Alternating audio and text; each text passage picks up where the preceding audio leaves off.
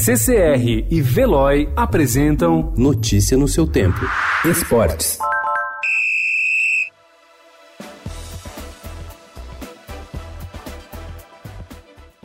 Categoria de base até para árbitros. Gabriel Henrique Bispo confessa que estava nervoso na partida entre São Paulo e Operário do Paraná pela primeira rodada da Copa São Paulo de Futebol Júnior. Era um jogo de um time grande, com transmissão pela TV. Pesava para atenção outro fator: ele tem apenas 21 anos. Tradicionalmente associado à descoberta de jogadores, o maior torneio das categorias de base do país também está revelando árbitros. Dos 80 do torneio, 14 têm 21 anos. O ápice da atividade, como trabalhar na Série A do Brasileirão, por exemplo, exemplo, costuma ser atingido em 7, 8 anos, e o árbitro encerra sua carreira geralmente aos 45 anos.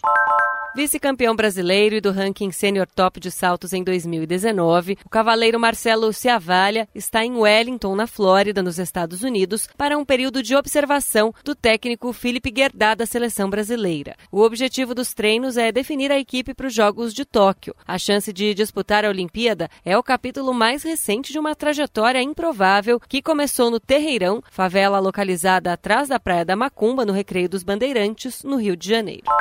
A Justiça Federal determinou ontem a interdição de todas as instalações olímpicas do Rio de Janeiro em até 48 horas por falta de documentos do Corpo de Bombeiros e da Prefeitura, que atestem condições adequadas de segurança nesses locais. A decisão foi emitida pelo juiz Eugênio Rosa de Araújo, da 17ª Vara Federal do Rio, a pedido do Ministério Público Federal. Deve vigorar até que sejam fornecidos o laudo de vistoria do Corpo de Bombeiros e o habite da Prefeitura. Para o MPF, os equipamentos usados na Olimpíada de 2020 2016 estão em estado de abandono e não podem ser usados sem as licenças que atestam os requisitos de segurança. Notícia no seu tempo. Oferecimento CCR e Veloy.